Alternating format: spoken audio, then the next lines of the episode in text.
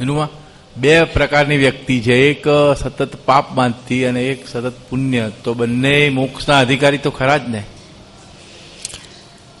પાપ વાળો હોય કે પુણ્ય બાંધતો હોય કે પાપ બાંધતો હોય. પણ એની પાસે બેલેન્સમાં અત્યારે પુણ્યનું બંધી પુણ્ય હોવી જોઈએ. પુણ્યની બંધી પુણ્યનું સ્ટોક અત્યારે એને ઉદયમાં હોવો જોઈએ. મોક્ષના હેતુ વાળો શું? એ પુણ્ય અત્યારે એને જો ખર્ચાતી હોય તો એ છે તો એને કંઈક જ્ઞાની મળી આવે, કોઈ સારા સારા નિમિત્તો મળી આવે અને જ્ઞાની મળે તો એ ગમે એને એને આખી દ્રષ્ટિ ફેર કરી આપે. એ દ્રષ્ટિ ફેર કરી આપે તો આખો પાપમાંથી પાપ બાંધતો અટકી જાય છે. પાપી હોય તો મેં તો એવાય જોયા છે. ભયંકર પાપ કરનાર આવે છે અમારી પાસે. વિષયના, પછી લોકોને છેતરવાના, લૂંટવાના, એવા એવો તો એક એક તો એવો કેસ આવેલો દાદા પાસે કે જેણે કોઈનું ખૂન કરી નાખ્યું હતું. એવા આવેલા પણ એ પશ્ચાતાપ કરીને, આલોચના, પ્રતિક્રમણ કરીને એ છે તો કન્ફેશન કરે છે. જ્ઞાનીઓ પાસે જે કન્ફેશન હોય છે, હંમેશા ગુપ્ત હોય છે. એ જાહેર ના કરાય શું? અને એ ગુપ્ત જ રહેતું હોય છે શું? એ ખુલ્લું ના થાય. એટલે એમની પાસે બધા ખુલ્લામાં ને બધા જ બધી નાની નાની છોકરીઓ, મોટી મોટી સ્ત્રીઓ, પોતાના વિષય દોષો બધા જે જે થયા હોય, હકના, અણહકના, બધાનો પોતે આલોચના કરે અને એ પાપ બધા પાપોમાંથી પોતે મુક્ત થઈ જાય છે. પણ એને આ નિમિત્ત મળવું જોઈએ શું? જ્ઞાનીનું. તો એમાંથી છૂટી શકે છે. બધા રસ્તા બતાડી શકે છે. મોક્ષે જવાના તમામ રસ્તા જ્ઞાનીઓ પાસે હોય છે શું? અને અજ્ઞાનીઓ પાસે બધા બંધાવાના જ રસ્તા હોય છે. તો આ એક મળી જાય તો ગમે એટલું પાપ હોય, બાંધતો હોય, તો એ બધું અટકી જાય છે. પણ હા અત્યારે એને નિમિત્ત મળવું જોઈએ જ્ઞાનીનું, સત્પુરુષનું, કે પ્રત્યક્ષ અને ભેગું થાય એના માટે કંઈક કંઈક કે છે ને આપણે, કંઈક પાપ કરતાં પાછું વાળીને જોયું હોય ને પુણે બાંધી દીધું હોય, એવું આ મોક્ષ માટેના હેતુ સાથે કંઈક બાંધી દીધું હોય પુણ્ય, એ પુણ્યને જો ઉદયમાં આવે ને ભેગું થઈ જાય, તો ગમે એવા પાપ કરતા હોય તો એ છૂટી શકે છે. અને ગમે તો પુણે બાંધતો હોય પણ એ સંસારમાં ને સંસારમાં એ પુણ્યનો ઉપયોગ કરી નાખતો હોય, ભૌતિક સુખોમાં જ રચેલો રહેતો હોય, તો એને આટલું બધું પુણ્ય મળ્યું તો એ વ્યર્થ જ છે. એને કશું મોક્ષનું બોક્ષનું કંઈ સાધન નહીં મળે. ઘણી વખત કેવું મને ખ્યાલ હોય છે કે ભાઈ પાપ થાય છે આપણા ત્યાં. પછી ઘણું ટ્રાય કરીએ કે ભાઈ આપણાથી ના થાય હોય કે ના થાય. છતાંય પણ એ વસ્તુ કરવી પડે અથવા આપણાથી થઈ જાય તો પછી એમાંથી એ એ પાપનું જે બંધન છે, એ આપણને કેવી રીતે એનાથી છૂટી શકાય? ત્યારે એના હૃદયથી પ્રતિક્રમણ પશ્ચાતાપ કરવાનો. ખૂબ જ. પેલું કહ્યું છે ને કે, હા, પસ્તાવો, વિપુલ ઝરણું, સ્વર્ગથી ઉતર્યું છે. પાપી તેમાં ડૂબકી દઈને પુણ્યશાળી બને છે. ને દાદાએ તમામ જ્ઞાનીઓએ કહ્યું છે કે, તમારા પાપ થાય કે ગમે તે દોષ થાય, ગમે તેવું ભયંકર પાપ થાય એ થઈ જાય. એને અમે ગુનો નથી ગણતા. જ્ઞાનીની દ્રષ્ટિથી. પણ જ્ઞાનીની દ્રષ્ટિ શું કહે છે કે તમે તમે, તમને એની ખબર પડવી જોઈએ કે આ થઈ રહ્યું છે, આ ખોટું છે, આ ના થવું જોઈએ. એવું અંદર સતત ખટકો રહે. અને એના માટે તમને પશ્ચાત થઈ ગયા માટે તમને પશ્ચાતાપ થાય, પ્રતિક્રમણ થાય. હૃદયથી, ખૂબ હૃદયથી. તો એમાંથી મુક્ત થઈ જવાય છે શું? ત્યાં સુધી કે એ જેમ એ એ દોષનું ફળ ખાલી દેખાવ પૂરતું જ આવે. જેમ દોરડી બળી ગયેલી હોય, પણ એના આમળા દેખાય ખરા, પણ એમાં તાકાત કશી ના ફૂંક મારે ઉડી જાય. એવું આ પ્રતિક્રમણમાં એટલો બધો પાવર છે, ગમે એવું કર્મ હોય, તોય ધોવાઈ જાય એવું છે શું? બહુ સારી રીતે ધોઈ શકાય એવું છે. અને છે છેક આખી જિંદગીમાં નહીં તો છેલ્લા છેલ્લા દિવસોમાં ઇવન છેલ્લા કલાકમાં પણ આ હૃદયથી પોતાના કરેલા તમામ પાપોના પ્રતિક્રમણ કરે, તો એ છૂટી જઈ શકે છે. અને મોક્ષને પામી શકે એમ છે. શું એક સરસ એક પ્રસંગ છે. એક ભાઈ અમને મળેલા ઇંગ્લેન્ડમાં હતા. ઓ મિલિયોનર નહીં પણ એ તો બિલિયોનર હતા. હવે એમને પોતાને એટલો બધો વૈભવ હતો. એટલી બધી જાઓ જલાલી હતી. કે એમને આખું જીવન આમાં જ મોજ શોખમાં નાચ ગાનમાં, દરરોજ તો પરદે- પરદેશથી બધી કેબરે ડાન્સરો બોલાવે ને એના એના છે તો મુજરા કરે ને જલસા કરે. એવી એની લાઈફ હતી. ધરમ બરમની વાત નહીં. ભગવાન ભગવાનનું નામ નહીં. એમાં જરાય રસ નહીં. અને આખી લાઈફ આવી રીતના થઈ ગયેલી એમની. પછી કુદરતના એ બધા યોગવાયા કે એમને બિઝનેસમાં જબરજસ્ત સેટબેક આવ્યા ઘણું બધું ઓછું થઈ, ઘણું બધું જતું રહ્યું એમનું. લોકો એમનું ખાઈ ગયા. પણ છતાં હવે આ તો કહેવાય છે ને કે બી પેલું કહે છે ને કે આપણે કાન ખજૂરો ને એના બધા ઘણા કેટલા બધા પગો, એમાંથી બે ચાર પગ કપી ગયા તો એને શું ખોટ જવાની છે? એવું અમને આવી તો ખોટ એવી નથી કે કે રસ્તે જડતા નહોતા થયા. પણ એમને બહુ અંદર ઘા લાગેલો કે મેં આવું બધું પાપ કર્યા, એનું મને ફળ મળ્યું હશે. અને એનો ભોગવટો હાર્ટ એટેક ને કિડનીનું આ ને તે એટલા બધાના શારીરિક બીમારીઓ લાગુ પડી. પછી એમાં એમના વાઈફ છે તો આવ્યા અમારી પાસે ને વાઈફ પછી આ પણ આવ્યા હવે એમને બીજું કશું ખબર ના પડી. પણ આ પ્રતિક્રમણની દાદાની ચોપડી એ વાંચતા હતા. અને એમાં વાંચતા વાંચતા એમને થોડુંક અંદર લાગ્યું કે આ કંઈક સાચી વાત છે. એટલે એમણે એમની વાઈફને કહ્યું કે, બહેન, નીરુબેન લંડનમાં આવે ને, તો મને એમની પાસે લઈ જજે તું કે છે. એમણે ખાલી ચોપડી જ વાંચી હતી. પછી અમે ગયા ત્યારે મળ્યા એ, પણ એ બહુ જ ખરાબ સ્થિતિમાં, શારીરિક સ્થિતિ બહુ ખરાબ હતી. પણ એમને એમને એક જ પ્રશ્ન પૂછ્યો અમને, કે આ બધા મને મારા બધું, મારું પોતાનું કમાઈનું હતું. ને આ બધા લોકો બધા મારું ખાઈ ગયા મને મારા કરો અબજો રૂપિયા મારા ગયા કે છે. તો કે છે કે એમાં એમાં કોનો શું વાંક? હકીકત આનું રહસ્ય શું કે છે? શા કારણે અમારું ગયું બધું? પછી અમે એને કહ્યું કે ભાઈ, આ જે કંઈ બન્યું એ વ્યવસ્થિત છે. તમારા જ કર્મનું ફળ છે. જે હતું એ બન્યું, ન્યાય થઈ ગયો, બન્યું એ જ ન્યાય. થયું એ કરેક્ટ છે, વ્યવસ્થિત છે. એમ કરીને તમે એક્સેપ્ટ કરી લો. અને જે રહ્યું છે, એમાં હવે તમારા આત્માની જો જગાઈ લો અને આ ચક્કરમાંથી છૂટી જાઓ, જન્મ મરણના. પછી એમણે જ્ઞાન લીધું મારી પાસે. એમને તો ઓક્સિજન સાથે બેડમાં સૂતા સૂતા જ્ઞાન એટલી ખરાબ કન્ડિશન હતી. જ્ઞાન લીધા પછી એમને બીજે દિવસે રાત્રે જ એટેક આવ્યો અને એમને સવારના હોસ્પિટલમાં લઈ જવાનું થયું. પછી એમને હોસ્પિટલમાંથી એમને ફોન કરીને કહ્યું કે, બેન, દર વખતે કહે છે કે મને જ્યારે જ્યારે મારે તો ચાર પાંચ વખત સર્જરીઓ થઈ ગઈને હોસ્પિટલમાં લઈ જવા પડેલા એમરજન્સીમાં દરેક જ્યારે વખતે મને જ્યારે એમ્બ્યુલન્સમાં ના બેસ નાખે, ત્યારે મને મારો મોટો મહેલ જોઈને એમ થાય કે આ બધું મારે છોડીને જવાનું? હું પાછો આવીશ કે ના આવીશ? એવું કે દર વખતે મને બહુ જ અંદર સફરિંગ થતું. પણ આ વખતે મને થયું કે હો, હું તો શુદ્ધાત્મા છું. આ દેહ જ હું નથી, તો પછી બીજું મારું કેવું રહ્યું? અને એટલી બધી શાંતિ રહી, એટલી બધી શાંતિ રહી. અને એમ કરતાં કરતાં એમને છતો પોતાના હોસ્પિટલમાં પછી એમણે એમને પૂછ્યું કે, બેન, હવે મારી પાસે સમય બહુ થોડો છે. એવું કંઈક બતાવો કે હું બધું જ આ થોડા સમયમાં મારું સાર્થક કરી લઉં. પછી અમે એમને આ પ્રતિક્રમણ કરવાનું બતાડ્યું કે જેટલા જેટલા તમારા સંબંધ ટચમાં આવ્યા હોય, ધંધામાં, કુટુંબમાં, પછી ફ્રેન્ડ સર્કલમાં જ્યાં જ્યાં તમારે જેની જેની જોડે તમારે કોન્ટેક્ટ થયો હોય અને એની જોડે તમારે ક્યાંક રાગદ્વેષ થયા હોય, એ બધાને યાદ કરી કરીને બને તો વન ટુ વન ટેલિફોનથી પત્રથી કે અંદર છૂટે છે મનથી, ભાવથી પણ એના પ્રતિક્રમણ કરો. ખૂબ ધમધમાઈને પ્રતિક્રમણ કરો, રાત દાડો એના પ્રતિક્રમણ કરો એક એકને યાદ કરીને. તો તમે એમાંથી છૂટી જશો. અને ખરેખર એમણે, ત્યાર પછી તો માંડ દસ દિવસ જ જીવ્યા. પણ દસ દિવસ એમણે ધમધમાઈને કેકના પ્રતિક્રમણ કર્યા. અને છેલ્લે દિવસે દેહ છોડતા એક કલાક પહેલાં જ એમણે એમની પત્નીને કહ્યું કે, મારે મારી રૂમમાં કોઈ જોઈતું નથી. હું એકલો જ રહીશ. મારી સામે સિમંદર સ્વામી, ભગવાન જેની પાસે મારે જવું છે તે અને મને જેનું આ જ્ઞાન મળ્યું છે, દાદા ભગવાને બેના ચિત્રપટ રાખો. બાકી કોઈ વ્યક્તિ કોઈ મારા ઘરમાં જોઈએ, મારી રૂમમાં ના જોઈએ. બધાને બહાર કાઢે છે. ખાલી પત્નીને એલાવ કરે છે કે તું આ જ્ઞાનને સમજે છે, એટલે તું પાછળ ઊભી રહીને બોલતો જ, બોલતી જા કે હું શુદ્ધ આત્મા છું અને હું પણ એ જ બોલતો જઈશ. મારી આંખ સામે તો કોઈ જ ના જોઈએ મરતી વખતે મારે ક્યાંય પણ માયામાં અટકાવવું અટકવું નથી.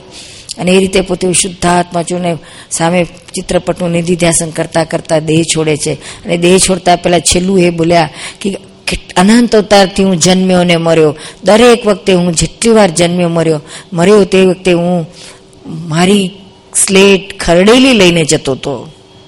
અને અત્યારે આ છેલ્લો મારો આ ભાવમાં હું મારી સ્લેટ એકદમ ક્લીન કરીને જઉં છું આ પ્રતિક્રમણો કરીને. એટલે આ પ્રતિક્રમણમાં આટલો બધો પાવર છે. અને ખરેખર પોતે હળવો ફૂલ થઈ જાય છે. અને આત્મામાં શુદ્ધાત્મામાં રહેતા રહેતા એને સમાધિ મરણ થાય છે. એટલે આ પાપ તો બધાના થતા જ હોય છે. આ કળિયુગમાં તો કોઈ જગ્યાએ પાપ ના થતું હોય એવું બને નહીં.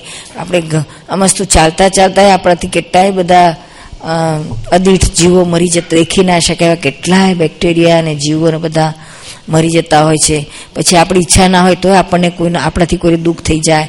આપણે રસ્તે જતા કોકને આપણું કુણી વાગી જાય ને એને દુઃખ થાય. તો એ સાયન્સ સમજણો નહીં એ. કે પેલું કીધું ને કે પેલા હવે આખું આખું આખું જિંદગી ભર એમણે પાપ કર્યા.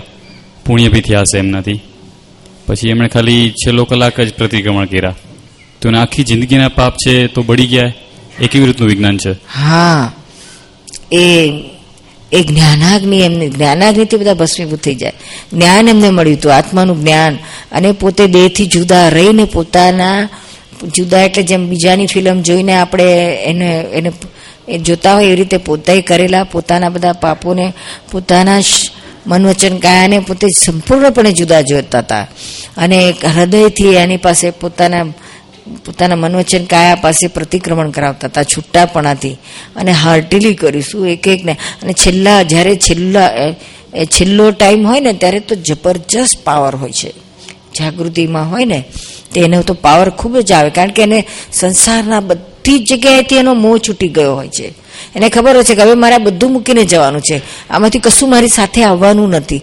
એટલે જાગૃતિ એકદમ ફૂલ ફોર્મમાં આવી શકે છે. જો એને આ પેલી જાગૃતિ થઈ ગઈ હોય તો, આત્મા જાગી ગયો હોય, તો છેલ્લી ઘડીએ એનો ફૂલ પ્રકાશ આવે છે. અને આ બધામાંથી એમાં વાર નથી લાગતી. આત્માનો એટલી બધી શક્તિ છે ઓહ અનંત અવતારનું બધું એક જ સામાયિકમાં, એક કયું એક ઉડતાલીસ મિનિટમાં જ અનંત અવતારનું અંધારું ઉડતાલીસ મિનિટમાં આત્મ ધ્યાનમાં રહીને એ બધું અંધારું નાશ કરી શકે છે, શું? પેલું કહે છે ને, શ્રીમદ રાજચંદ્રનું સરસ વાક્ય છે કે જ્યારે ખૂબ ખૂબ છે તો પાપો કરતા હોય અજ્ઞાન. સી એ ગમે એટલા અજ્ઞાન હોય, તો એ જ્ઞાન થતા દૂર થાય છે. શું? કોટી વર્ષનું સ્વપ્ન પણ. કોટી વર્ષનું સ્વપ્ન પણ જાગ્રત થતા સમાય. એમ વિભાવ અનાદિના જ્ઞાન થતા દૂર થાય.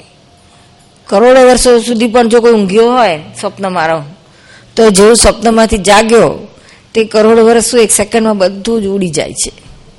એવું કરો. ઓહો, અનાદિકાળથી જે અજ્ઞાનનો અંધકાર છે, આપણે ઘેરી વળેલું છે, એ જરા જ્ઞાન થાય કે બધું દૂર થઈ જાય છે, અજ્ઞાન બધું ખસી જાય છે. જેમ આ, ઓહો, અંધારું, ઘોર આપણી આજુબાજુ હોય. એ અંધારાને આપણે ગમે એટલું ઉલેચ ઉલેચ કરીએ તો કે અંધારું જાય? પણ અમથું એને જ્ઞાની શું કરે? આ ઉલેચવાનો રસ્તો ના બતાડે. જ્ઞાની તો કે એક દીવો અળગાઈ લે ને. બધું અંદર જતું રહેશે તારું કહેશે એટલે આવ્યું આ જ્ઞાન આત્માનું જ્યોત જલે છે. જ્ઞાન આત્માની જ્યોત એટલે આવી કઈ ફિઝિકલ જ્યોત નથી, આપણે દીવાની જ્યોત ચિત્રે કે આવી ચિત્રે. એ જ્ઞાન અને દર્શન રૂપી જ્યોત છે. ડિરેક્ટ જ્યોત છે આત્માની. એમાં તમામ એ છે આખા કેવું જ્ઞાન થાય તો એક સમયમાં આખું બ્રહ્માંડ જોઈ શકાય એમ છે. એટલો બધો પાવર છે એટલે કલાકમાં તો આખા જિંદગીના બધા જ કર્મો જોઈ શકે છે. એટલું એનું ફૂલ ફોર્મમાં એનો પ્રકાશ એમ પ્રગટ થતો છે. એટલે એમણે પ્રતિક્રમણ જે કર્યા એ જ્ઞાન લીધા પછી કર્યા. આત્માના જ્ઞાન પ્રાપ્ત કર્યા પછી. હા. જ્ઞાન પ્રાપ્ત કર્યા વગર જે લોકોને પાપને પુણ્ય બંધાય છે. કે ભાઈ અમુક ખરાબ કામ કરવા પડે છે. એ લોકોને છૂટવું હોય એ પાપથી. તો એ કેવી રીતે છૂટાય. એને માટે થોડુંક, આના આના કરતાં થોડું અઘરું પડે છે, પણ એને પશ્ચાતાપ અને પ્રતિક્રમણ કરવાથી પણ હૃદયથી કરે તો છૂટી શકે છે. શું?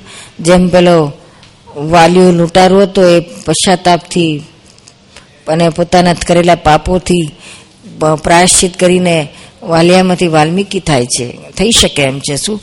પણ એવો એનો પાવર હોવો જોઈએ, પાછા વળવાનો. ખૂન કરીને આવ્યો હોય, તો પણ જબરજસ્ત પ્રતિક્રમણ કરે અને અને હૃદયથી પસ્તાવો કરીને આંસુ સારી સારીને ખૂબ પ્રતિક્રમણ પશ્ચાતાપ કરે, તો એ ખૂનનો ગુનો એને નથી લાગતો, પણ ઉપરથી એ પાપને બાંધે છે. અરે, પુણ્યને બાંધે છે. પાપમાંથી છૂટે છે અને પુણ્ય બાંધી દે છે. એટલું બધું તો આનું પ્રતિક્રમણનો આટલો બધો એનું પરિણામ સુંદર આવે છે, શું? એટલે એને સમજવાનું છે. અને પ્રતિક્રમણ તો ડગલે ને પગલે હાલતા, ચાલતા, ઉઠતા, બેસતા ક્રિયા પ્રતિક્રમણ નહીં, પણ આ ભાવ પ્રતિક્રમણની વાત છે કે જ્યાં દોષ થાય, ત્યાં પોતાને હૃદયથી પશ્ચાતાપ થાય અને ત્યાં ત્યાં જ માફી માગી લે. અને ફરી આવું નહીં કર્યું, નક્કી કરે, તો એનું ફળ એક્ઝેક્ટ આવે છે. અને એનું આપણને અંદર જ આપણો આત્મા જ બતાડે કે આપણે હળવા ફૂલ થઈ જઈએ છીએ. મેં ગુચાતું બધી ગુચામણો બધી અટકી જાય છે, બંધ થઈ જાય છે. અને નવું બંધાવાનું બંધ થઈ જાય છે, શું? એકદમ શાંતિ અંતસ્કરણ એકદમ સ્થિર થઈ જાય છે. આનંદ આનંદ થઈ જાય છે. એક્ઝેક્ટ પ્રતિક્રમણ થયા હોય તો. નિરૂમા દાદાની આપતવાણીમાં એવું આવે છે કે સમકીતી જીવોને કુચરિત કુચારિત્રવાળાને વહેલો મોક્ષ થાય. સુચારિત્ર કરતા? એ થોડું સમજાવશો? સમકીતી? હા. સમકિત પામેલા જીવો પણ કુચારિત્રવાળાને વહેલો મોક્ષ થાય. ને સુચારિત્રવાળાને વાર લાગે. જ્ઞાતા દ્રષ્ટા રહેતો હોય કુચારિત્રનો જ્ઞાતા દ્રષ્ટા રહે એ ઊંચું ચારિત્ર છે. અને સુચારિત્ર અજ્ઞાન દશાનું હોય તો પણ એ મનોચન કાયની એકાત્મ યોગ નથી માટે એને હિતકારી નથી થતું. હા એટલે પ્રશ્ન આવી રીતના કરેક્ટ છે. કે ગમે એટલું કુચારિત્ર હોય, પણ એ સમકીતી હોય, અને કુચારિત્ર પોતે જુદો રાખતો હોય, અને પોતે આત્મામાં રહીને એમાંથી પોતે જુદો રાખે એટલે એનાથી છૂટતો જાય છે શું? અને એનો પ્રતિક્રમણ પશ્ચાતાપ કરે એટલે એમાંથી મુક્ત થાય. પણ ગમે એટલું ઊંચું ચારિત્ર હોય, પણ એ આત્મામાં રહેલું ના હોય, અને એને છે તો એની પ્રતિક્રમણ પ્રતિક્રમણ કરવાની કશી ખબર ના હોય. અને એટલું સુચારિત્ર હોય જ નહીં, પાછું જોડે જોડે કુચારિત્ર પણ હોય. અને મોક્ષે જનારા માટે તો સુચારિત્ર કે કુચારિત્ર બંને છે તો નિકાલી જ છે. સુચારિત્રથી મોક્ષ નથી થતો અને કુચારિત્ર વાળાનો મોક્ષ નથી થતો. પણ જે આ બંનેનો જ્ઞાતા દ્રષ્ટા રહે છે, આત્મભાવમાં રહે છે, અને આ બધાનો નિકાલ કરીને છૂટી જાય છે, અને બધાથી મુક્ત થાય છે. કારણ કે પુણ્યથી છૂટવાનું છે અને પાપથી છૂટવાનું છે. અશુભ કર્મ કે શુભ કર્મ બધાથી મુક્ત થવાનું છે. એટલે આ બધું જ નિકાલ કરી નાખે પોતે, તો એ મોક્ષ એનો પણ થઈ શકે એમ છે શું? આ બધા મોક્ષે ગયા, બધા ચક્રવર્તી રાજાઓ મોક્ષે ગયા, આખા રાજને ખંડ, છ ખંડને જીતી જીતીને કેટલાય કરોડોને યુદ્ધમાં મારી નાખ્યા હશે નહીં? કેટલાય રાજાઓને રહીને આખા પૃથ્વીના રાજા થયા, ચક્રવર્તી જેને કહેવામાં આવે છે. આટલું બધું કર્યું, પાપ કર્યું, છતાંય બધા મોક્ષે ગયા. એ જ ભવમાં નહીં તો કેટલું બધું પાપ લાગે લોકોને. નરકે જવું પડે. અર્જુનને ના કેટલું બધું પાપ લાગે. નહીં નરકે જવું પડે. આ બધા ચક્રવર્તી બધા એમને ચક્રવર્તી થાય છે? ભરત ચક્રવર્તી સગર ચક્રવર્તી આ બધા ચક્રવર્તી એમને થાય છે? આખા દુનિયાને જીતવું પડે છે એમને. બધાને મારી નાખવા પડે છે. પછી ચક્રવર્તી થાય છે શું? એમને એમ નથી થતો. છતાં એ આમાં આ બધા પાપોમાંથી છૂટી શકે એમ છે શું અત્યારે આ કાળમાં તો આપણે એવા કે પાપો છે જ નહીં આ ચક્ર બધા આપણે ઓછા લડી લડવા જઈએ છીએ કે લોકો મારી નાખવા જઈએ છીએ. સાવ નાના નાના પાપો છે. ખાલી આપણે જાગૃતિ જરૂર જરૂર જાગૃતિની જ જરૂર છે શું? અને જાગૃતિમાં આવજો વળે તો વાર ના લાગે એવું છે. ફટાફટ ધોવાઈ જાય એવું છે. શું અત્યારે આ કાળમાં એવા વેરે નથી બંધાતા. પહેલાના કાળમાં જે વેર બાંધતા હતા ને એ ભારે જબરજસ્ત. પેઢીઓની પેઢીઓ, ઓહો અવતારોના અવતારો સુધી ચાલે. પાર્શ્વનાથ ભગવાન અને કમઠનો દાખલો છે જ ને આપણા જૈન શાસ્ત્રમાં. જેને જૈન શાસ્ત્ર વાંચ્યા હશે એને ખબર હશે. જેને, જૈને તરો છે એને કદાચ નહીં ખબર હોય. પણ નવ નવ ભાવથી વેર બંધાતું આવ્યું હતું. અને પાર્શ્વનાથ ભગવાન તો એમાંથી છૂટતા છોડવાના જ પ્રયત્નોમાં હતા. એમની સામે એમનો ક્યાંય પ્રતિભાવ નહોતો. છતાંય નવ અવતાર થયા, પણ છૂટી ગયા, મોક્ષી ગયા. એટલે આ પ્રતિક્રમણનો તો મોટો આધાર છે. મોક્ષ જનારા માટે મોટા મોટું પ્રતિક્રમણ છે આધાર. અને સંસારમાં પણ ઓછામાં ઓછું ધર્મ ધ્યાન પ્રતિક્રમણથી થાય છે શું પણ તે કયું એક્ઝેક્ટ પ્રતિક્રમણ? મિકેનિકલ નહીં. સાચું હોવું જોઈએ. પ્રતિક્રમણનો અર્થ જ પાપથી પાછા વળવું તો પાપ પાપ જેટલા જેટલા થાય છે એની ખબર પડી જોઈએ અને એમાંથી પાછા વળવું જોઈએ. તો બધામાંથી છૂટાય છે. નિરૂમા પાપાનું બંદી પુણ્ય અને પુણ્યનું બંદી પાપ એમાંથી મોક્ષે જવા માટે કયું હેલ્પ કરે બેમાંથી કે નહીં. મોક્ષે જવા માટે પુણ્યનું બંદી પુણ્ય જોઈએ. તો એમાંથી સારું કયું? આ બેમાંથી. બેમાંથી પુણ્યનું બંધી પાપ. સમજાવશો જરા? જો પા- પુણ્યનું બંધી પાપ અને પાપાનું બંધી પુણ્ય. એ બેમાં ફરક ક્યાં આવે છે? તો કે કે પુણ્યાનુબંધી પાપ એટલે ગયા ભાવમાં તમે પાપ બાંધ્યું હતું એના આધારે તમને આ ભાવમાં પાપ ભોગવવાનું આવે છે. એટલે તમને જ્યાં ત્યાંથી તમને અપમાન મળે તિરસ્કાર મળે પૈસા કંઈક સંસારના કુટુંબના સુખ ના મળે, બધું દુઃખ દુઃખ ને દુઃખ જ આવે, શું? પણ એવા સમયમાં પોતે ધર્મ ધ્યાનમાં રહે. આ બધા મહારાજ કર્મનું ફળ છે. કોઈને દોષિત ના દેખે, કોઈને પોતે દુઃખ ના આપે.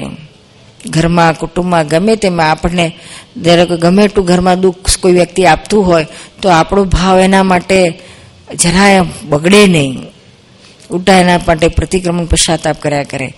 તો આ પાપનો ઉદય ગયા ભાવના કર્મના ફળ રૂપે આવ્યો છે પાપ. પણ અત્યારે પાછો નવો અનુબંધ કેવી શું પડે છે એનો? તો કે પુણ્યનું બંધે છે. એટલે એને કહ્યું પુણ્યનું બંધી પાપ. એટલે આવતા ભાવમાં એને પુણ્યનું ફળ આવશે. અને અત્યારે પુણ્ય બંધાતું હોય તો એને શાંતિ રહેશે સમતા રહેશે. શું? એટલે સમતા શાંતિમાં રહીને આ પાપનો ઉદય પૂરો કરે, તો એને પુણ્યનું બંધી પાપ કહેવાય છે. અને બીજી બાજુ પાપાનું બંધી પુણ્ય એટલે જસ્ટ એના રિવર્સમાં અત્યારે એને પુણ્યનો ઉદય આવ્યો છે. બધું સુખ સગવડ મળે છે, ભૌતિક સુખો, રહેવાનું, ખાવાનું, ગાડી, બંગલા, છોકરા છે, આ બધા સરસ કયા ઘરા બધું બને છે. કંત વરે કયા ઘરો મળે? બોરા જબરજસ્ત પુણ્ય હોય તો વરે કયા ઘરો મળે? કેમ જ કરે. આમ માંગણી કરે તો એમ ચાલે ને આમ કરીએ તો તેમ ચાલે. એવા પુણ્યવાળા હોય તો એને એવું મળી આવે. આ બધું પુણ્યનું પરિણામ છે. અને એમાં આ બહારનું બધું એને સરસ મળે. ગયા ભોના બાંધેલા પુણ્યને આધારે. શું? અને પાપ હોય તો બધું ઊંધું ઊંધું મળે. એટલે અત્યારે ભોગવી રહ્યા છે પુણ્ય, પણ પછી મળ્યું છે પુણ્ય, પણ અત્યારે નવું શું બાંધે છે તો કે પાપ. એટલે પાપાનું બંધી પુણ્ય. પાપ બાંધે એટલે બધું છે સગવડ તો એને સુખ ના હોય, ચેન ના હોય, શાંતિ ના હોય. એને બધું ઓછું થયા કરે, બધાના દોષ જ દેખાયા કરે, એને કશાય જ થયા કરે, બધાને દુઃખ જ આપ્યા કરે. વાણીથી ગમે એમ બેફામ બોલે અને સામાન્ય દુઃખ આપે. હવે જેનું કંઈ મિનિંગ નથી, કશું ફળ અને પરિણામમાં કંઈ મળવાનું કશું નથી તો એ વગર કારણે વગર લેવા દેવાય.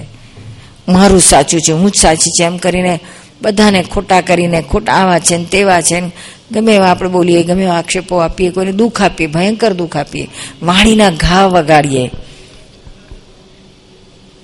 તો એ આપણે અત્યારે નવું બાંધી રહ્યા છે પાપ. એટલે એને પાપાનું બંધી પુણ્ય કહ્યું છે? એટલે ખરેખર પુણ્યનું બંધી પાપ સારું પાપાનું બંધી પુણ્ય નહીં સારું. કે આપણે અત્યારે ભલે પાપનો ઉદય પણ બાંધી રહ્યા છે પુણ્ય. અને સમતામાં અને શુભ ભાવમાં રહ્યા છીએ. એટલે આપણું અત્યારે પણ આપણે અંદર શાંતિ રહે. બહાર ભલે ગમે એટલું હોય મહી ઠંડક રહેશે શાંતિ રહેશે. જય સચ્ચિદાનંદ. જય સચ્ચિદાનંદ નિરૂપા અમારે ખેડૂતોને સિઝનમાં અનાજ તૈયાર થાય પછી વધારે ભાવ લેવા માટે ભરી રાખીએ. અને બીજી બાજુ એવો વિચાર કરીએ કે ભાઈ બજારમાં મૂકી દઈએ તો લોકોને સસ્તું અને સરળતાથી મળી રહે. આ બે રીતે જે આખું કરીએ પ્રયોગ ખેતીનો ભરી રાખવાનો અને વેચી દેવાનો તાત્કાલિક. તેમાં પાપ પુણ્ય બંધાય ખરું. અને ખરેખર ભરી રાખવું કે પછી વેચી દેવું સારું તાત્કાલિક. એમાં આમાં બહુ વધારે ગુનો નથી ગણાતો. આ તો તમારો ધંધો છે, એટલે જે રીતે થતું એ કરો છો. પણ મહી છે તો કાંકરા નાખે, ભેળસેળ નાખે, જીવડા હું નાખીને તોલમાં વધારે કરી નાખે. એ ભેળસેળનો બહુ ગુનો છે. શું? સરસ મજાના તમે બાસમતીના ચોખા એમાં પરિમલના ઘાલી દો. સરસ મજાનું મરચું હોય એમાં તમે પછી લાકડાનો વેર નાખો શું શું બધું નાખતા હોય છે? એ બધું ખાવાની વસ્તુમાં ભેળસેળ, એ ભયંકર જાનવર ગતિનું કરમ બાંધી આપે છે શું? પેલું થોડુંક છે કે ભાઈ તમે થોડું ભાવ ખાવા માટે મોડું વેચો, ના વહેલું ના આપો, એનું એટલું પાપ નથી. થોડું ઘણું થાય, પણ પેલું બહુ છે, ભેળસેળનું બહુ છે. ભેળસેળ તો ના કરાય. જે છે ચોખ્ખું કહો જોઈએ તો ભાવ વધારે રાખો. પણ કે આ ચોખ્ખો માલ છે. તો એ તમારી ક્રેડિટ ડેવલપ થશે ને પછી બધા પૈસા વધારે આપનારા મળી આવશે, કારણ કે ચોખ્ખો માલ બધાને જોઈએ જ છે. તેલમાં ભેળસેળ કરે શું? શું નાખે છે પેલા સરસ મજાનું સિંગ તેલ હોય એમાં? કયું તેલ નાખે? પામોલીન નાખે નહીં? રાયડો નાખે છે. આ શેઠિયા છે ને મુંબઈના તેલના. હા, સારું. આ દિવેલ નાખે એટલે લોકો બિચારાને ઝાડા થઈ જાય છે.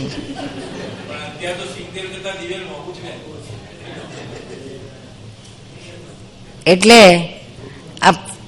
આ બધા ભીડસેર ગમે તે કરો, પણ તે ભીડસેરમાં બહુ પાપ લાગે છે. ઘી પણ ચોખ્ખા ક્યાં આપે છે બધા ભીડસેર વાળા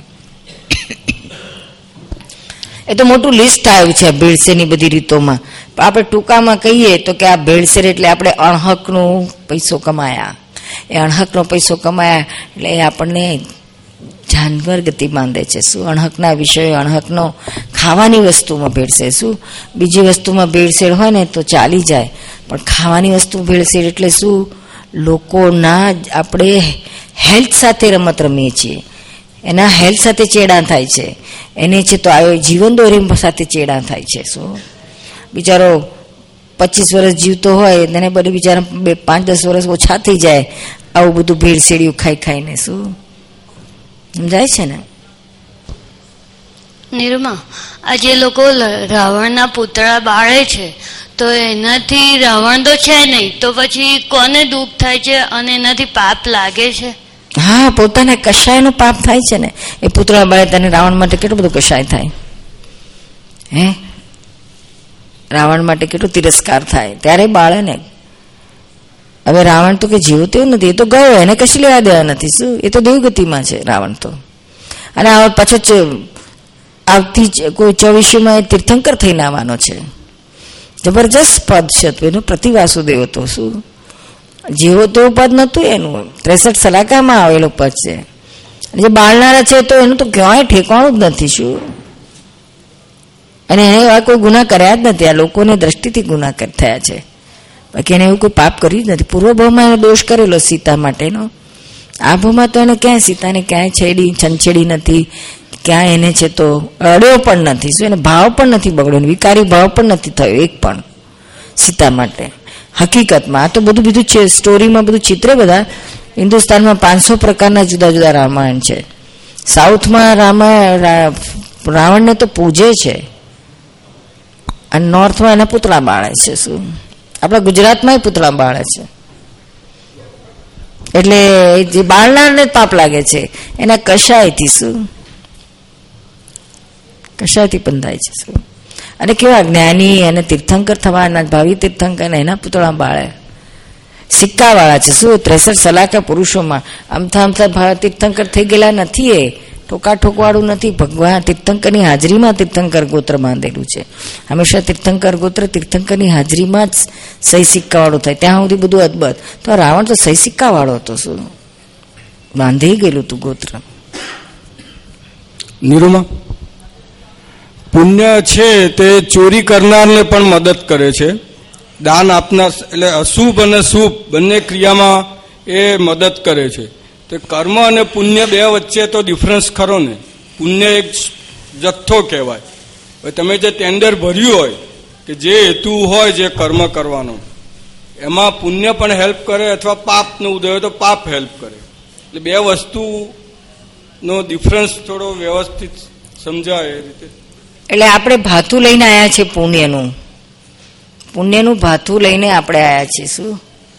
ગયા ભાવમાં એ ભાથું બાંધેલું હોય છે. હવે એ ભાથું બાંધતી વખતે આપણે ગયા ભાવમાં પાછા આપણે બુદ્ધિના આશયમાં નક્કી કરીએ છીએ કે મારે શું કરવું છે, શું થવું છે, શું જોઈએ છે. કોઈ કે ના, મારે સાત્વિક ને ધર્મ જોઈએ છે, સંસારની કોઈ વસ્તુ નથી મારે જોઈતી. તો એ પુણ્યનું આ ધર્મ અને મોક્ષ બધા પ્રાપ્ત કરવાના બધા સાધનો ભેગા કરી આપે. અને એ બાજુ લઈ જાય એને.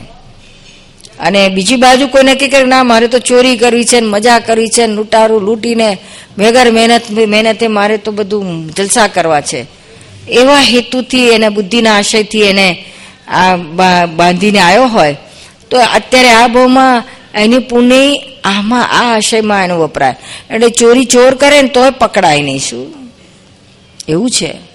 પેલું પુણ્ય એને મદદ કરે છે શું? અને પાપનો મદદ પુણ્ય આમાં ના વાપરાયું હોય તો પેલો પેલો બીચો નવો નવો ચોર હોય ને તરત પકડી જાય. અને આપણે આ કે ના પકડાય એટલે કે આ તો રીડો છે. રીડો નહીં, અને પુણ્ય પણ એને હેલ્પ કરે છે શું? અને પુણ્ય પરવારે તો બલબલાને પકડી લે, હા. આવું દાઉદ ઇબ્રાહીમનું અત્યારે પુણ્ય ચાલે છે. પછી તાલિબાનનું અત્યારે પુણ્ય ચાલે છે શું? એટલે પકડાતા નથી. પણ એ પુણ્યનું જ્યારે એન્ડ આવે ને ફટાક દઈને પકડાઈ જશે. પાપનો ઉદય આવશે ત્યારે. એટલે કોઈ એને છોડે નહીં, કારણ કે એક સરખું તો પુણ્ય હોય જ નહીં. પુણ્ય ને પાપ.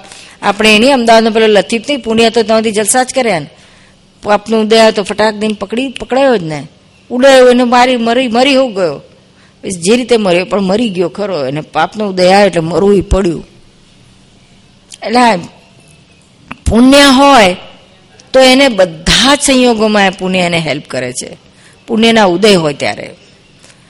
એટલે તે વખતે આપણે ફાંફા મારીએ, વધારે કંઈક લઈ મેળવીએ ને વધારે કંઈક મળીએ. એમ કરતાં પાછું પાપ બાંધી કાઢે. એના કરતાં આરામથી, જલસાથી પુણ્યને ભોગો ને મળ્યું છે. એટલે એનો નિયમ છે કે પુણ્ય જ્યારે ફળ આપવાને સન્મુખ થયું હોય, તો સેંકડો પ્રયત્નો શાને? અને પુણ્ય, ફળ આપવાને સન્મુખ ના થયું હોય, તોય સેંકડો પ્રયત્નો શાને? એટલે બધી પાપ જ હોય તો પછી ફાંફા મારીને શું ફાયદો છે? આ જેને સમજણમાં હોય ને, તો એ આ તેગડી ક્ષમતામાં રહે, ધર્મ ધ્યાન કરે, ફાંફામાં ના રહે. સહેજા સહેજ જે ઉદય કેમ બદલાય છે તેની રાહ જુએ શું? જેવા ઉદય બદલાય કે બધા પાસા સવડા થઈ જાય. અને ઉદય ફર્યા પાપ ના હોય તો બધા પાસા અવળા થતા જાય છે. ઘણી વખત પાપનો સંજોગ ભેગો થાય તો આત્મજ્ઞાન માટે ફાયદાકારક થાય છે ને. થાય ને? ભાગે થાય ને એટલે એને છે તો જરા જબરદસ્ત વૈરાગ આવે મોહ ખસી જાય. પણ જોડે પાછું ગયા ભાવનું પુણ્યનો ઉદય તે ઘડી થયો એલો હોવો જોઈએ તો આ સંજોગ ભેગો થાય નહીં તો પાછું વધારે પાપમાં નાખે શું? નિમિત્ત ભેગું થવા માટેનું પુણ્યાનું બંધી પુણ્ય મોક્ષના હેતુવાળું એને તેગડી ઉદયમાં આવેલું હોવું જોઈએ. તો જ આ બધા સુમેળ સદાય અને એને મોક્ષનો રસ્તો પકડાઈ જાય. તો એ જ પાપનો ઉદય એને ખૂબ જ ઉપકાર, હેલ્પિંગ થઈ જાય છે. પ્રતિકૂળ સંજોગો વિટામિન છે આત્માનું. પણ જો આ આત્માની દિશા એને પ્રાપ્ત થઈ જવી જોઈએ શું? એવો કોઈ રસ્તો નથી કે બધા પાપો એકદમ ભસ્મીભૂત જ થઈ જાય. બધા પાપો એક સામટા. હા પાપ ઘટાડો છે. એવો પણ રસ્તો છે.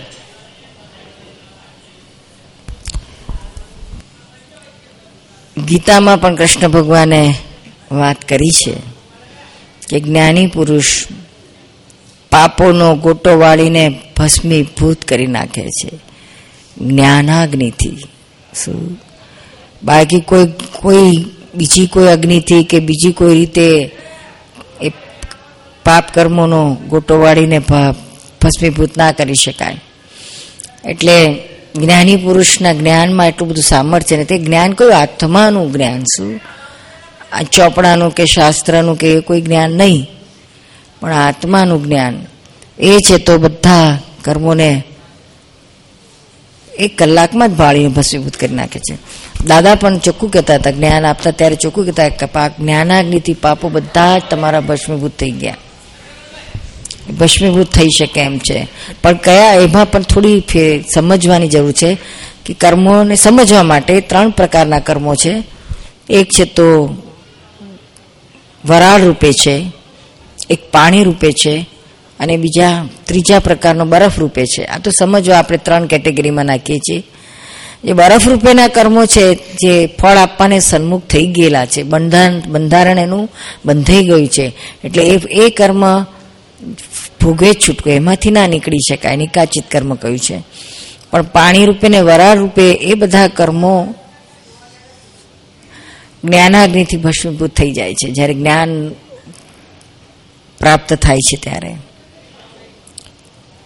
આ કર્મ એટલે શું છે? કર્મ કઈ રીતે? આ બધી રોંગ બિલીફ જ છે. બીજું કશું જ નથી. હું ચંદુલાલ છું, મગનલાલ છું, આ બધી રોંગ બિલીફ છે. એનાથી જ કર્મ બંધાય છે. એ મૂળ બિલીફ ઉડે છે. ત્યાં કર્મ બંધાવાનું મૂળ કારણ છેદાય છે. અને પછી જે રહે છે, તે એને એ છે, તો એમાં નિકાચિત હોય, તે છોડે નહીં. અને બાકીના બધા કેટલા નાની નાની નાના નાના નાના જે રોંગ બિલીફથી અંદરને અંદર જ ઉડી જાય છે શું?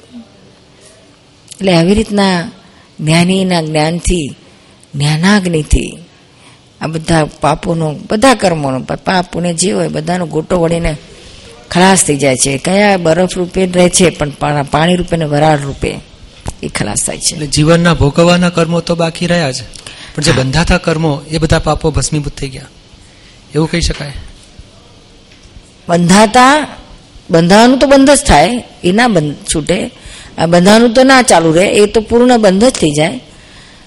પણ એના જે જે બરાળ રૂપે છે ને, એ તો જસ્ટ આવે ને આમ દેખ, તરત જ ઉડી જાય શું. ભોગવવામાં ના આવે, જેમ આપણે મનમાં વિચાર આવ્યો, અને એની એક્શનમાં આવ્યા પહેલાં વિચાર ઉડી જાય છે શું.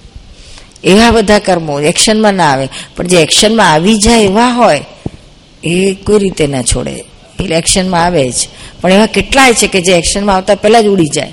એને વરાળ રૂપે કહેવાય કે પાણી રૂપે કહેવાય. એ એ પણ જતા રહે છે શું? જ્ઞાનથી સમજણથી આ જ્ઞાનની જાગૃતિથી ઉડી જાય છે. એ બધાનો અનુભવ છે કે જ્ઞાનથી પોતાને ઘણો બધા કર્મો ઓછા થઈ જાય છે હળવા થઈ જાય છે. એ પાપો ભસ્મીભૂત થાય એટલે શું ફરક પડે? શું? પાપો બધા ભસ્મીભૂત થઈ ગયા તો એને આત્મજાગૃતિ ઊભી થાય? ચોક્કસ. આ પાપોથી તો બધી કર્મો એનાથી તો બધું ભાર ભાર ભાર. એનાથી તો બધું જન્મ મરણનું ચક્કર ચાલુ ને ચાલુ જ રહે છે શું? અને આત્માની જાગૃતિ, આ જ્યાં સુધી પાપો ભસ્મીભૂત ના થાય, ત્યાં સુધી આત્માની જાગૃતિ થાય જ નહીં. જાગે જ નહીં, શું? એનો નિયમ છે એટલે જ્ઞાનાગ્નિથી ભસ્મીભૂત થયા પછી જ આ આત્મા જાગે છે.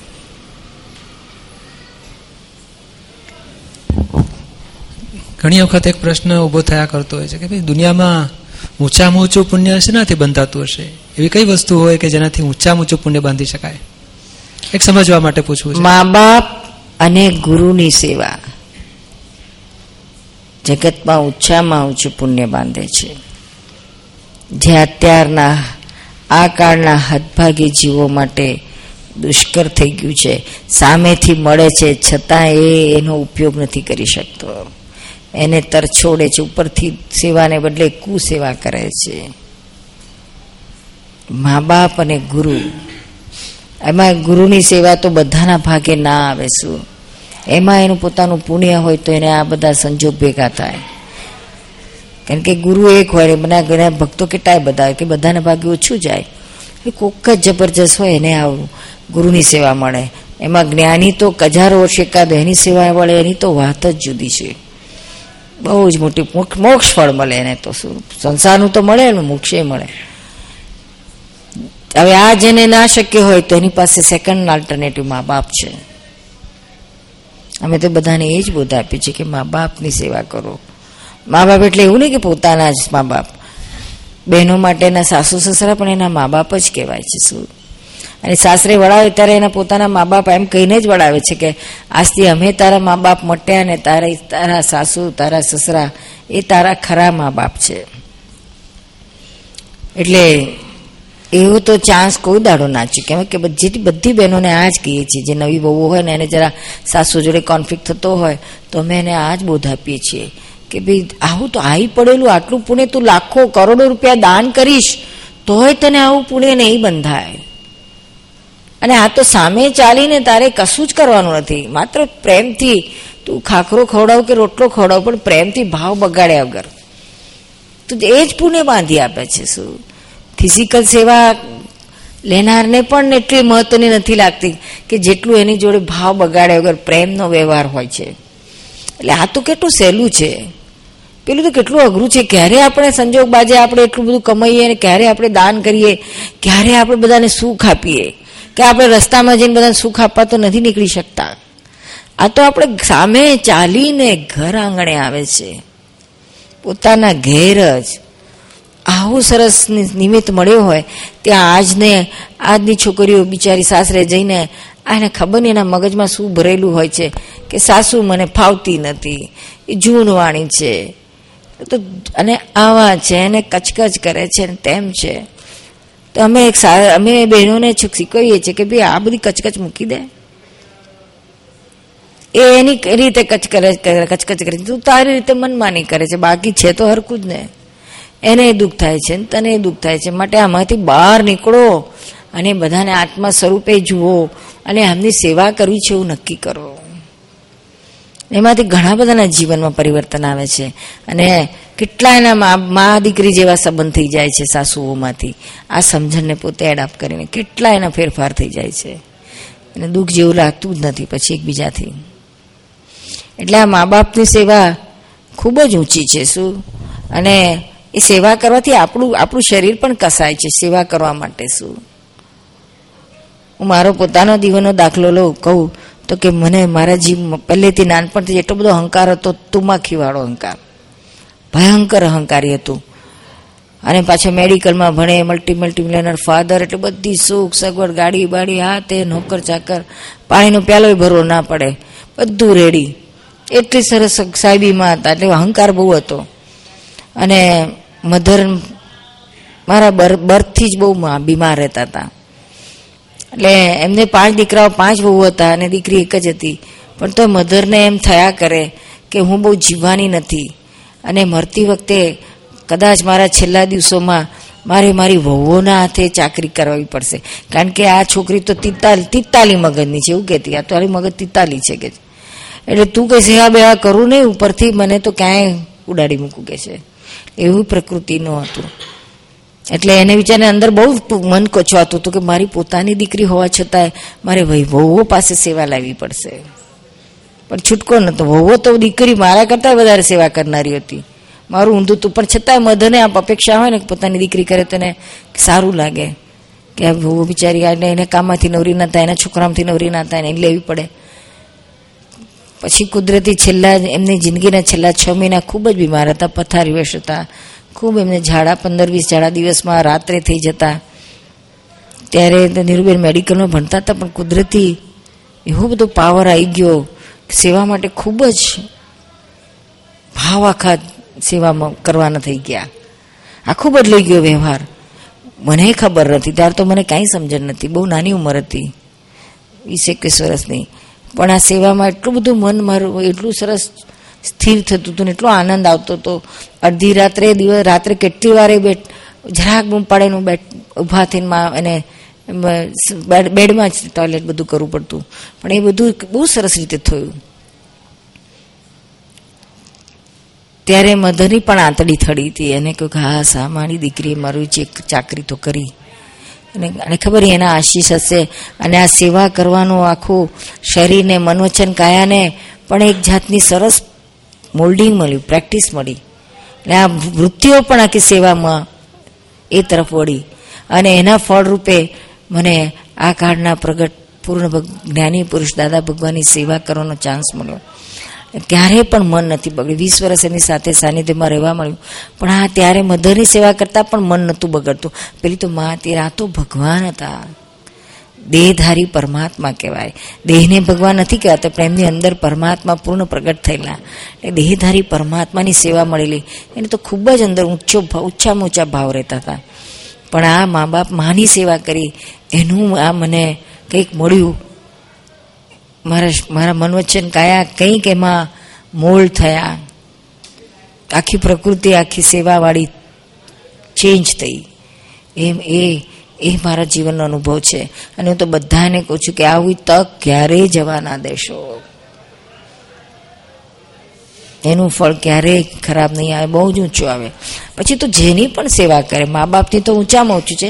પછી ઘરમાં કોઈ પણ હોય, આપણી દીકરી, વહુ કે ગમે તે આપણે ત્યાં હોય, આપણા મેમ્બર્સ, પણ એની સેવા કરે તો કેટલી ઊંચું વાસ્તુ છે. એ સામે આમને એમ જીતાઈ જાય છે, શું?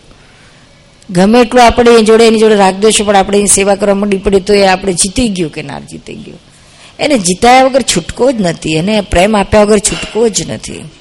પણ આપણા ભાવ એવા ચોખ્ખા મને થવું જોઈએ.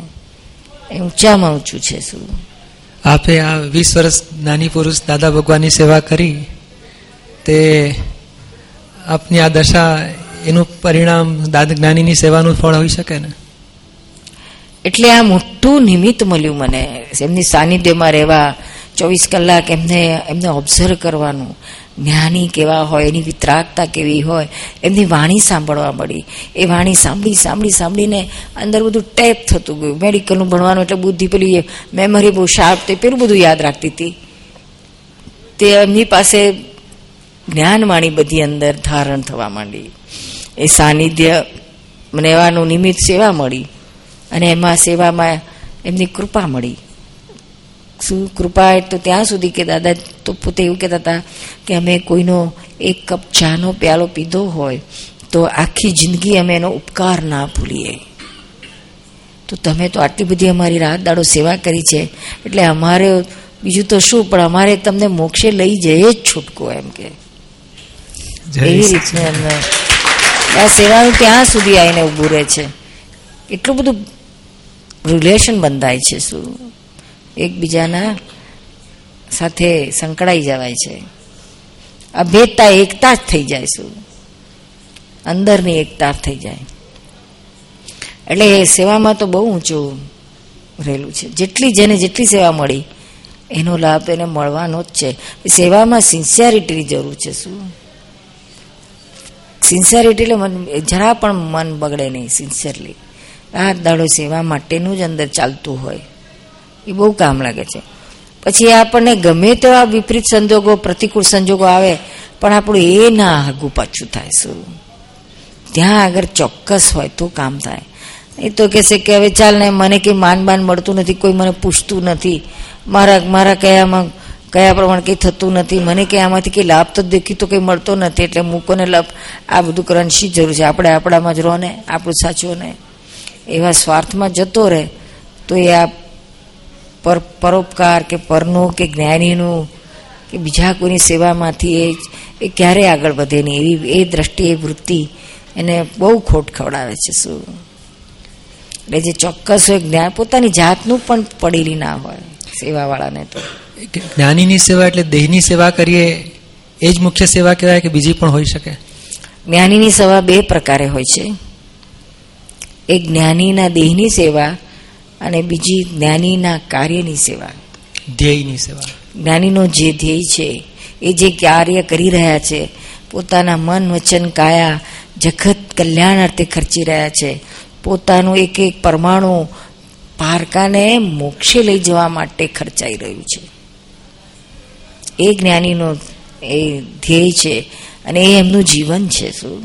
અને જીવનમાં આપણે જોયેલું છે એમનું. અથવા એ કાર્યમાં આપણે પણ આપણા મન વચન કાયા તન મન ધન અર્પણ કરી અને એ રસ્તે જઈએ તો એ એક પ્રકારની સેવા છે. જ્ઞાનીના ફોલોઅર્સની સેવા કરીએ તો? હા એ પણ એટલું જ છે. એ જ્ઞાની કરતાં ઓછું પણ એ પણ સેવામાં જાય છે. બહુ સારી ઊંચી વસ્તુ છે. કોઈની પણ સેવા કરો એમાં તો ઊંચું છે જ. તો પછી આ સાધર્મીઓની સેવા કરવામાં કેમ ના હોય? અને સૌથી વધારે એમાં વધારે જ્ઞાનીના ધ્યેયની સેવા કે જ્ઞાનીના જ્ઞાનની સેવા કે જ્ઞાનીના દેહની સેવા, એના કરતાં પણ ઊંચી વસ્તુ જ્ઞાનીની આજ્ઞા મારો. એ બહુ ઊંચી વસ્તુ છે, ઊંચામાં ઊંચી વસ્તુ છે. આ બધાથી આગળ લઈ જાય છે. મોક્ષ ફળ જ આપે. એટલે તો કહ્યું છે ભગવાન મહાવીરે આજ્ઞા એ જ ધર્મ છે, આજ્ઞા એ જ તપ છે. હવે આજ્ઞામાં બધું આવ્યું પછી ગમે ત્યાં ધર્મ કરો ને તપ કરો, પણ આજ્ઞા આપણને જ ના મળી હોય, આપણે ખબર જ ના હોય શું આજ્ઞા છે. એ ઊંધું ઘાલીને બધા કરે છે એટલે આપણે કર્યા રાખો, એને આજ્ઞા નથી કહેવાતી શું આજ્ઞા તો એનું નામ કે જે આપણા કર્મો ખપાવે ને અહીંયાથી જ મુક્તિનો અનુભવ કરાવે, આનંદનો અનુભવ કરાવે. તેમ કરતાં કરતાં તમામ દુઃખોથી મુક્તિનો અનુભવ થાય. ત્યારે મોક્ષ આવીને ઊભો રહેશું. પણ શરૂઆત થઈ જવી જોઈએ. અહીંયા જ આ દેહમાં. એ જ્ઞાનીની, પ્રત્યક્ષ જ્ઞાનીની, પ્રત્યક્ષ આજ્ઞા એ મોક્ષ ફળ આપીને ઊભું રહે છે. પરોક્ષ જ્ઞાનીની, પરોક્ષ તીર્થંકરોની, પરોક્ષ ભગવાનની આર્ય આજ્ઞા એ પરોક્ષ ફળ આપે છે, ભૌતિક સુખ આપે છે, પુણ્ય બાંધી આપે છે અને ભૌતિક સુખો આપે છે. બે ડિફરન્સ છે આજ્ઞાનો.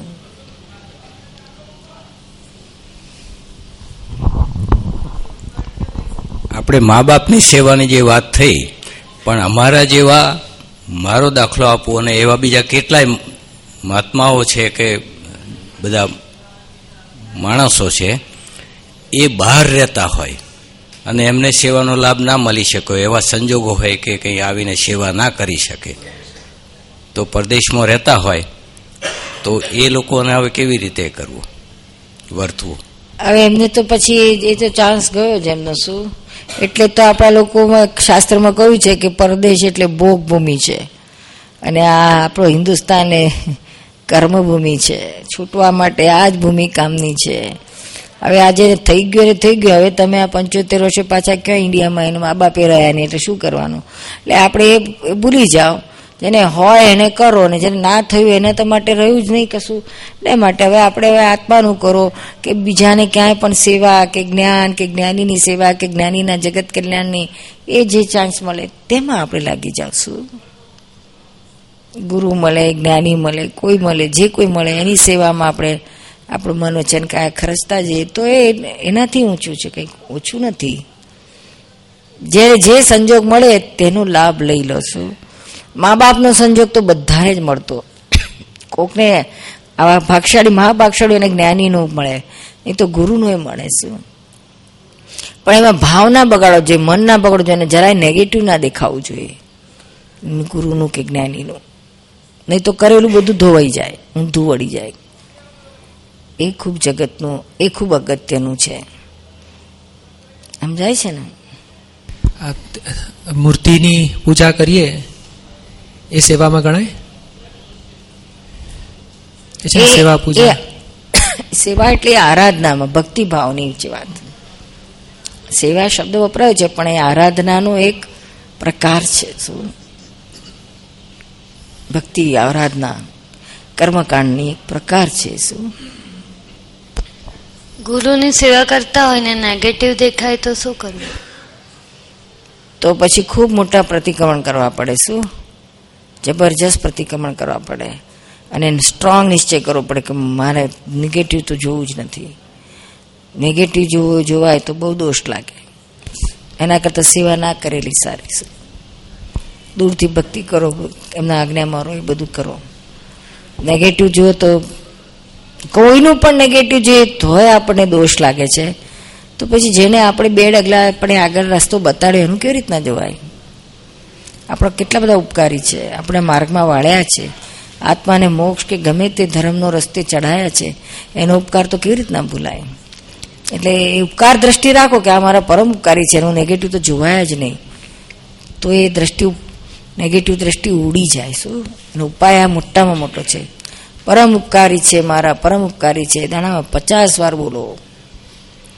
તો એ ધોવાઈ જશે શું?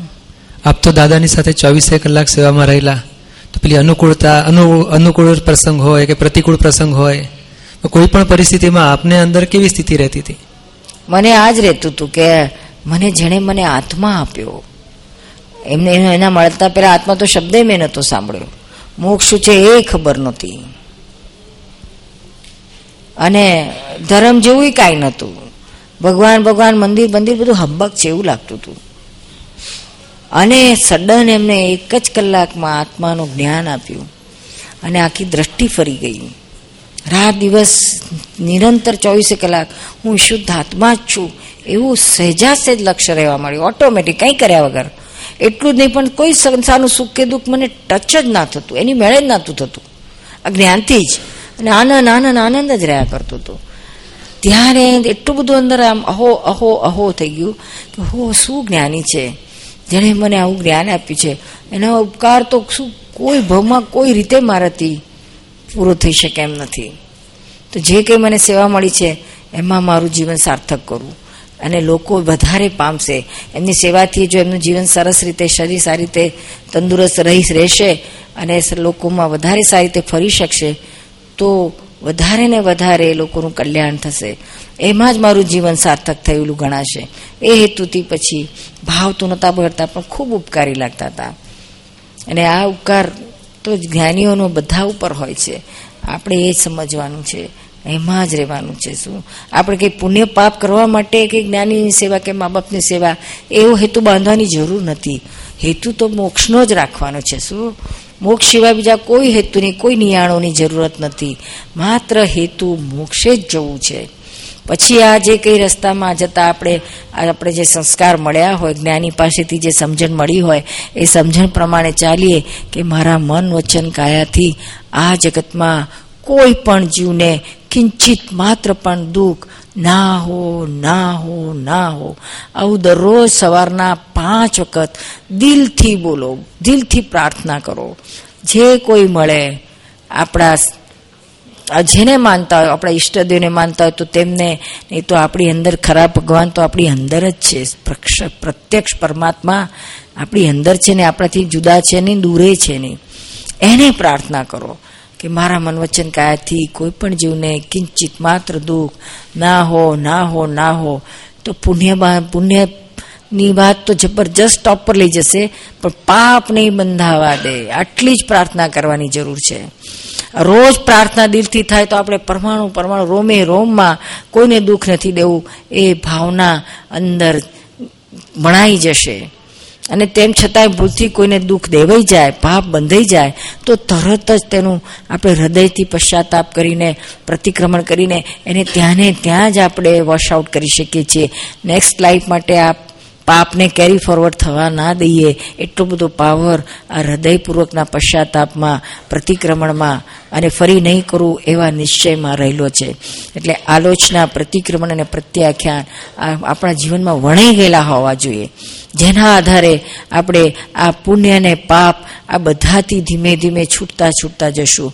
અને છેવટે જ્યારે મોક્ષની પ્રાપ્તિ હોય, ત્યારે તો પુણ્ય આપણે નિકાલી થઈ જાય છે અને પાપે નિકાલી થઈ જાય છે. એક પણ પરમાણુ પુણ્યનું લઈને મોક્ષે નથી જવાતું. એક પણ પરમાણુ પાપનું લઈને મોક્ષે નથી જવાતું. મોક્ષે જનારાને પુણ્યને પાપના એક એક પરમાણુનો નિકાલ કરી છે, એને ખેરવી દે છે અને પોતે કેવળ આત્મામાં જ રહે છે અને કેવળ આત્મામાં રહીને, કેવળ જ્ઞાનને પામીને પછી મોક્ષે જાય છે અને એ મોક્ષનો માર્ગ આ જ છે. એ સિવાય બીજું માર્ગ છે નહીં. બીજા માર્ગ તો બધા સંસારને વધારનારા છે. પછી પુણ્ય હો, તો જેટલું પુણ્ય બાંધ્યું હશે તો એ તમને ભોગવવા પાછું આવવું જ પડશે. અને પાછું આવ્યા પછી પાછું ખબર નહીં, પૂછું કેટલું પુણ્ય બાંધે છે કે પાપ બાંધે છે. પણ એ પાછું ભોગવવા ફરી ફરી ફરી જન્મ, મરણ જન્મ મરણ જન્મ, મરણ એ ચક્કર ચાલ્યા જ રાખે છે. ચાલ્યા જ રાખે છે. એટલે પુણ્યનું પ્રમાણું કે પાપનું પ્રમાણું સંસારને વધારનારું જ છે. સંસારને માંથી છોડાવનારું નથી. સંસારમાંથી છોડાવનારું કોણ? તો કે કે આત્મજ્ઞાન. અને આત્મજ્ઞાનમાં રહી અને જન્મ મરણના ચક્કરમાંથી છૂટવાનો રસ્તો જેની પાસેથી આપણે આત્મજ્ઞાન પ્રાપ્ત કર્યું છે, એવા જ્ઞાનીના પ્રત્યક્ષ સાનિધ્યથી કૃપા પાપ મેળવીને આપણે આપણા જન્મ મરણના ચક્કરમાંથી છૂટવાના તમામ રસ્તા, સંસારના બધા ગૂંચવાડામાંથી અને આત્મજ્ઞાનમાંથી, કેવળ જ્ઞાન સુધી જવાના તમામ રસ્તા પ્રત્યક્ષ જ્ઞાની પાસેથી મળી શકે છે. અને આવી રીતના પુણ્યનો પાપના બધા જ કર્મોનો એન્ડ આવીને પરમ ગતિ, મોક્ષ ગતિને પામી શકાય છે.